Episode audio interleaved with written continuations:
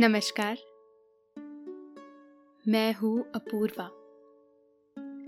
आज आपको सुनाते हैं लेखक कुमार रहमान की लिखी स्लीप स्टोरी। रहस्यों से भरा डूमस बीच। गुजरात के सूरत की चमक हीरो की वजह से है। लेकिन घूमने फिरने के शौकीनों के लिए यहाँ का डूमस बीच काफ़ी फ़ेमस है। ये बीच बहुत खूबसूरत है। यही वजह है कि यहाँ हर रोज बड़ी संख्या में पर्यटक आते हैं। इस बीच की एक खास बात है, यहाँ की काली रेत। आमतौर पर समुद्र की रेत या तो सफ़ेद होती है या फिर कुछ लाल सी। काली रेत की वजह से इस बीच को रहस्यमय माना जाता है। बीच को लेकर तमाम मनगढ़ंत कहानियाँ हैं। लेकिन ये सिर्फ़ कहानियाँ हैं। वरना ये बीच अपने सौंदर्य की वजह से टूरिस्ट के बीच काफ़ी पॉपुलर है। साहिल पर बड़े बड़े पत्थरों पर बैठकर आती जाती लहरों और ठंडी हवा के बीच बैठकर गपशप करना बहुत मज़ा देता है। यहाँ पर ऊँट और घोड़ी की सवारी की जा सकती है।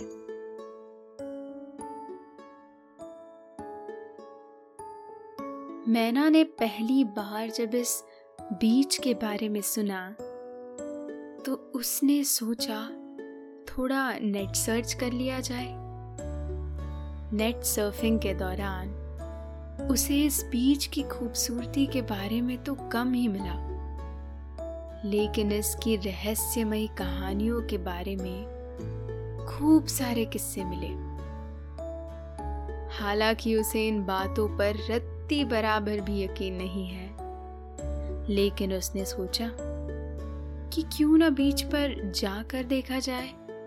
कि आखिर ये इतना पॉपुलर क्यों है? उसने जब इस बीच पर चलने के लिए मनाल से कहा तो पहले तो वो ना नुकुर करने लगा। मैना ने जब उसे बताया कि इसे रहस्यमय बताया जाता है तो एडवेंचर का शौकीन मनाल तुरंत ही तैयार हो गया। कुछ कहानियाँ तो उसने भी सुन रखी थी। दोनों ने वहाँ जाने की तैयारी शुरू कर दी। मैना ने वहाँ जाने की रूट चेक की। तय हुआ कि पहले सूरत पहुँचेंगे। उसके बाद वहाँ से कैब से डूमस बीच जाएँगे। सूरत से डूमस बीच की दूरी महज 21 किलोमीटर है। दोनों ने सूरत जाने की तैयारी शुरू कर दी।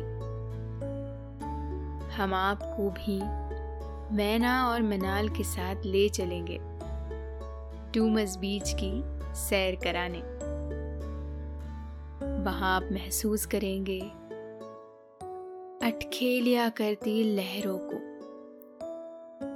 ठंडी भीगी भीगी सी हवाओं को और शाम के सुनहरे पलों को। सफ़र शुरू करने से पहले आप भी थोड़ा सा तैयार हो जाइए। आप पहले थोड़ा सा रिलैक्स हो जाए। अपने पास की सारी लाइट्स ऑफ़ करके आराम से लेट जाए। अपनी आँखें धीरे से बंद कर लीजिए। अब थोड़ा सा अपने शरीर को आराम दीजिए। थोड़ा और आराम। अपने शरीर को बिल्कुल ढीला छोड़ दीजिए। कोई टेंशन नहीं। कोई तनाव नहीं। अपने दिमाग में चल रहे सभी विचारों को, चिंताओं को त्याग दे। एक शांति सी महसूस करे। सब पॉजिटिव, नेगेटिव विचारों को धीरे धीरे निकाल दे। हाथों को सीधा करके अपनी कमर के साइड में रख लीजिए।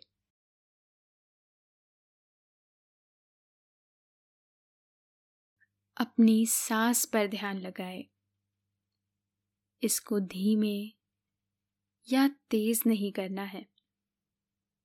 बस ध्यान देना है कि कैसे वो आपके नाक गले में होते हुए आपके अंदर प्रवेश कर रही है। और कैसे वो आपके गले और नाक के माध्यम से वापस निकल रही है। मन शांत, एकदम शांत होता जा रहा है। आप बहुत अच्छा महसूस कर रहे हैं। खुद को काफ़ी हल्का फील कर रहे हैं। सब तरफ़ शांति ही शांति है। सुकून है। खामोशी है। मैना और मनाल कैब में सवार हो गए। सुबह का वक्त है। उनकी कार अभी सूरत शहर में घूम रही है। मनाल यहाँ का ट्रैफ़िक सिस्टम देखकर थोड़ा आश्चर्य में है। ये बहुत व्यवस्थित है। जब उसने इस तरफ़ मैना का ध्यान दिलाया तो वो मनाल को सूरत के बारे में बताने लगी कि सूरत ऐतिहासिक शहर है। 500 साल से भी ज़्यादा पुराना। कभी इस शहर से दुनिया के कई देशों में कारोबार होता था। पंद्रहवीं सदी के शुरुआत में यहाँ एक पुर्तगाली यात्री दुआरते बारबोसा आया था। उसने सूरत को बहुत अहम बंदरगाह बताया है। पुराने समय से ही ये अपने कीमती कपड़ों की वजह से प्रसिद्ध है। उन दिनों यहाँ से किमखाब कपड़ा दुनिया के कई देशों में भेजा जाता था। मनाल ने मैना को रोकते हुए कहा, पहले ये बताओ कि ये किमखाब कपड़ा क्या होता है? मैना ने कहा किम ख्वाब नहीं, किम खाब। ये एक बहुत ज़्यादा कीमती कपड़ा होता है। रेशम के मुलायम कपड़े पर, सोने और चांदी के तार से बेल बूटे बनाए जाते हैं। जरी वाले इस कपड़े को ही किम खाब कहते हैं। किम खाब का मतलब होता है एक छोटा सा स्वप्न। मनाल ने खुश होते हुए कहा, ओके, नॉलेज में तुम्हारा जवाब नहीं है, मैना। मैना ने कहा, पहले सूरत के बारे में जान तो लो। तो मैं बता रही थी कि प्राचीन काल में सूरत से किमखाब के कपड़ों के अलावा सोने और चांदी के बने जेवरात और बर्तनों की यहाँ से तिजारत होती थी। कभी यहाँ पानी के जहाज़ भी बनाए जाते थे। इस शहर की अहमियत का अंदाज़ा इससे लगा सकते हो कि पुर्तगालियों और अंग्रेज़ों में इस शहर पर कब्जे को लेकर लगातार वर्चस्व की लड़ाई चलती ही रही। बाद में अंग्रेज़ों का इस पर कब्जा हो गया। ये शहर अपनी साड़ियों और हीरो की वजह से मशहूर है। आज भी ये कपड़ों और हीरे का बड़ा केंद्र है।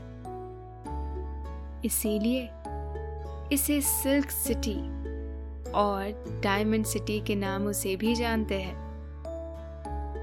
इस शहर की एक और खास बात है। इस शहर में देश भर के लोग रहते हैं।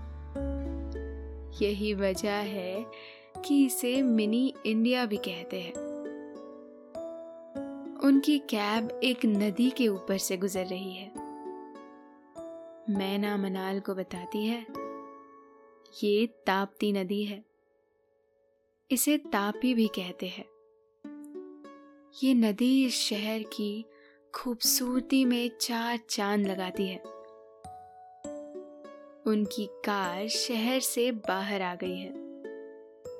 शहर पीछे छूटता जा रहा है। सुबह की ताजी हवा कार की खिड़कियों से तेज़ी से अंदर आ रही है। ये हवा बहुत भली मालूम दे रही है। सूरज की किरणें सड़क के किनारे के पेड़ों पर गिरकर बिखर रही है। इसकी वजह से पेड़ों के पत्ते सुनहरे से दिख रहे हैं। पिछली रात बारिश होने की वजह से पेड़ों के पत्ते एकदम हरे कचूर हो रहे हैं। यू लग रहा है कि इन पत्तों पर हरा रंग फिर से भर गया हो। बारिश अपने साथ सुकून और सौंदर्य का खजाना लेकर आती है। यही वजह है कि बारिश के बाद पूरी कायनात निखर निखर सी जाती है। एक छोटे से सफ़र के बाद कैब डूमस बीच पर पहुँच जाती है। मैना और मनाल पैदल ही साहिल की तरफ़ बढ़ चले हैं। साहिली हवा उनका स्वागत करती है। ठंडी हवा उनके बालों को अपने हाथों की उंगलियों से सवार रही है। जैसे जैसे वो दोनों आगे बढ़ते जाते हैं, हवा तेज होती जाती है। ऐसा लग रहा है कि ये हवा उनका स्वागत कर रही है। उन्हें गले लगा रही है।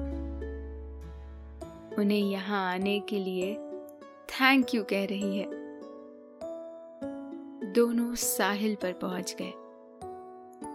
वो दोनों एक जगह पर रुक जाते हैं और सामने की तरफ़ देख रहे हैं। दूर दूर तक सिर्फ़ और सिर्फ़ समुंदर है। एक जगह पर समुंदर और आसमान मिल जाते हैं। ये एहसास कराता है कि वाकई ये दुनिया गोल है। मैना एक पत्थर पर पालथी मारकर बैठ गई है। उसने अपने बॉडी को ढीला छोड़ दिया है। वो खुद को काफ़ी हल्का महसूस कर रही है। उसने धीरे धीरे अपनी दोनों आँखों को बंद कर लिया है। अब वो शरीर में आती जाती सांसों को महसूस कर रही है। नाक के रास्ते से धीरे धीरे शरीर में हवा आ रही है। उस हवा को मैना कुछ देर अपने शरीर में रोक रही है। इसके बाद वो हवा शरीर से बाहर निकल जा रही है। कुछ पलों बाद मैना को महसूस होता है कि इस साहिल पर वो अकेली है। उसे सिर्फ़ और सिर्फ़ शांति का सुर सुनाई दे रहा है। बाकी सारी आवाज़ें धीरे धीरे खत्म हो गई है। मैना का मन एकदम शांत है। उसे काफ़ी अच्छा महसूस हो रहा है। वो कुछ देर तक इसी अवस्था में बैठी रहती है। फिर धीरे धीरे उसने अपनी आँखों को खोल दिया। इसके बाद उसने कुछ गहरी गहरी साँसें ली। और पत्थर से उतरकर खड़ी हो गई।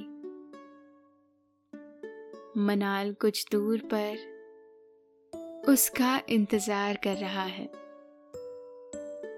वो उसके पास जाकर खड़ी हो गई। मनाल शांत खड़ा समुंदर की लहरों की तरफ़ देख रहा है। दूर बहुत दूर से लहरें दौड़ती हुई चले आ रही है। खूब सारी लहरें पानी में झाग बनाती हुई साहिल पर आते आते उनका वेग कम हो जाता है। फिर अचानक वो मनाल और मैना के पैरों को भिगोकर फिर लौट जाती है।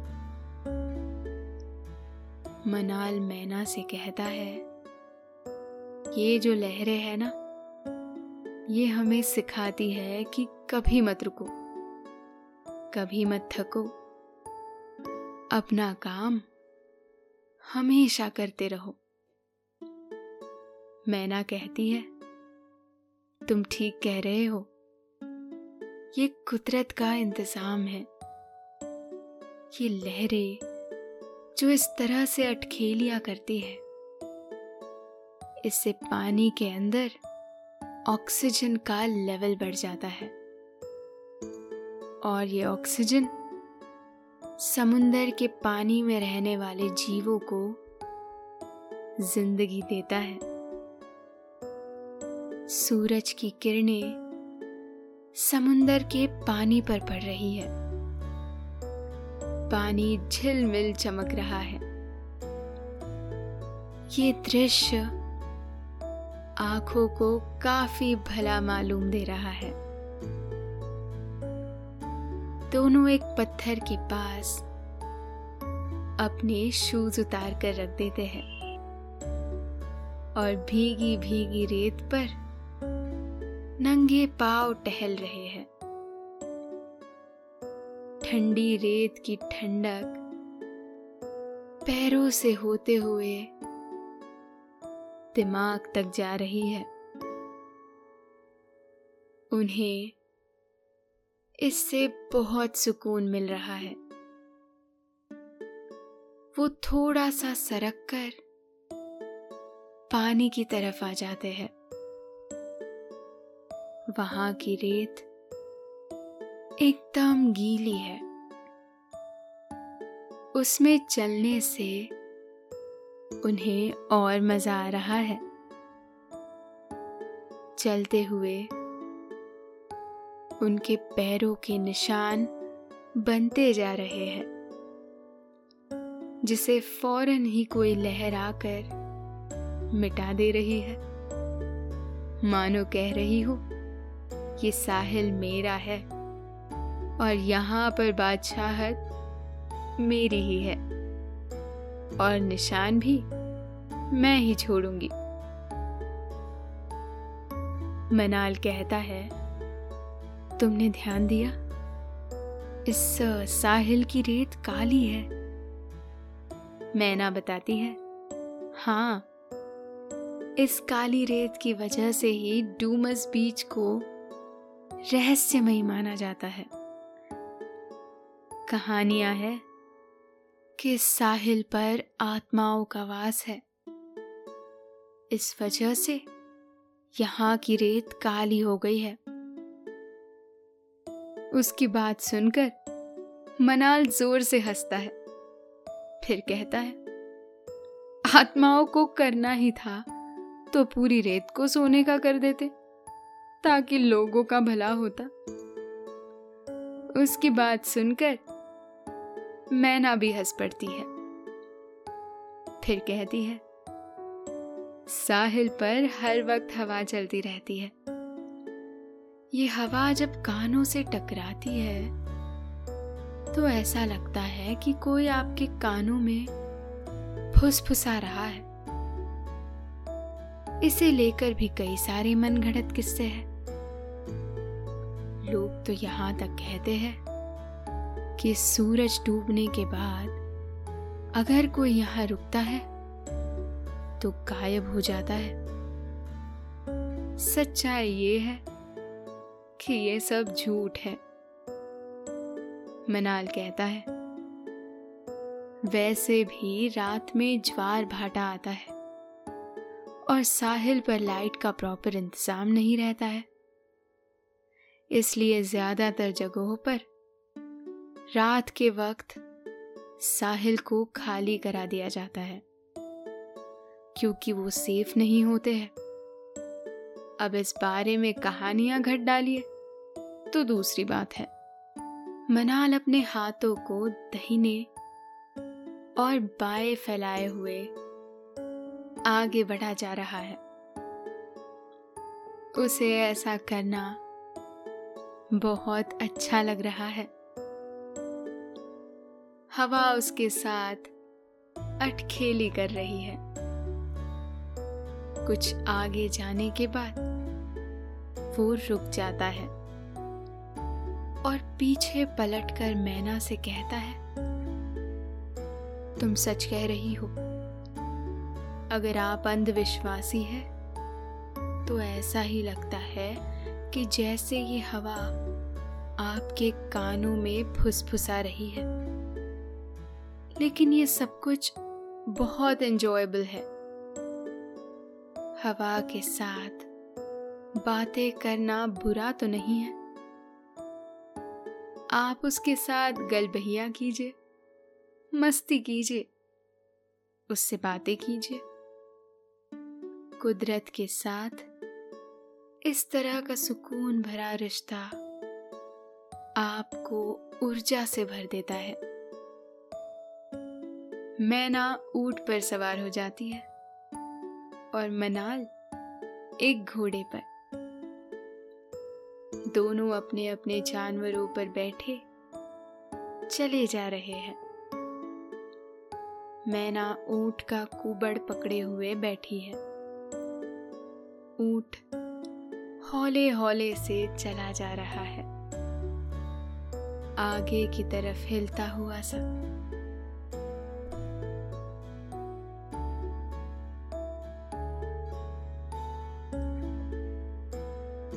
रेत के इस हज़ार पर बैठकर मैना को बहुत मज़ा आ रहा है। वो मनाल से कहती है, मैं जो कह रही हूँ उसे जल्दी जल्दी पाँच बार बोलो। ऊट ऊँचा, ऊट की पीठ ऊँची, पूछ ऊँची, ऊट की। मनाल बोलने की कोशिश करता है, लेकिन दो ही बार बोलने पर उसकी ज़ुबान लड़खड़ा जाती है। मैना ज़ोर ज़ोर से हंसने लगती है। कुछ दूर जाने के बाद दोनों अपनी अपनी जगह बदल लेते हैं। मैना घोड़े पर सवार हो जाती है और मनाल ऊट पर। ऊट पर बैठते ही मनाल कहता है, चलो, अब तुम कहो। ऊट ऊँचा, ऊट की पूछ ऊँची, पीठ ऊँची ऊट की। उसकी बात सुनकर मैना ज़ोर से हँसी और उससे कहा, तुम गलत तरीके से बोल रहे हो। थोड़ा आगे जाने के बाद वो वापस लौटने लगते हैं। बिगिनिंग पॉइंट पर उतरकर उन्होंने पैसे अदा किए और जाकर एक पत्थर पर बैठ जाते हैं। मनाल उठकर पास के एक खूमचे वाले के पास जाता है। कुछ देर बाद वो वहाँ से लोचा लेकर आता है। ये बेसन का बना हुआ है। और खाने में बहुत लजीज है। मनाल और मैना लोचा खाने के बाद साथ लाई बोतल से पानी पीते हैं। पानी पीने के बाद मनाल कहता है, मैं तो बहुत थक गया हूँ। और जा रहा हूँ सोने।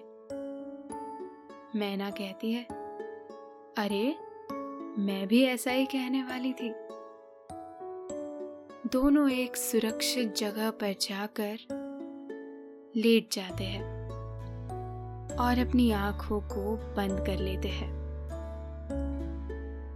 अभी आप मैना और मनाल के साथ डूमस बीच के हम सफ़र थे। इस सैर ने आपको खूब रिलैक्स कर दिया होगा। आपको काफ़ी अच्छा महसूस हो रहा होगा। अब आपके सोने का वक्त हो गया है। निंदिया रानी, बहुत चुपके से आपके सिराने आकर बैठ गई है। वो हौले हौले आपकी पलकों को सहला रही है। आपकी पलके बोझिल होती जा रही है। नींद आपकी आँखों में मध्यम मध्यम सी भरती जा रही है। आप पर नींद की खुमारी छाने लगी है। आपने अपनी दोनों आँखों को धीरे धीरे बंद कर लिया है। अब आप आहिस्ता आहिस्ता नींद की वादियों में उतरते चले जा रहे हैं। उतरते चले जा रहे हैं।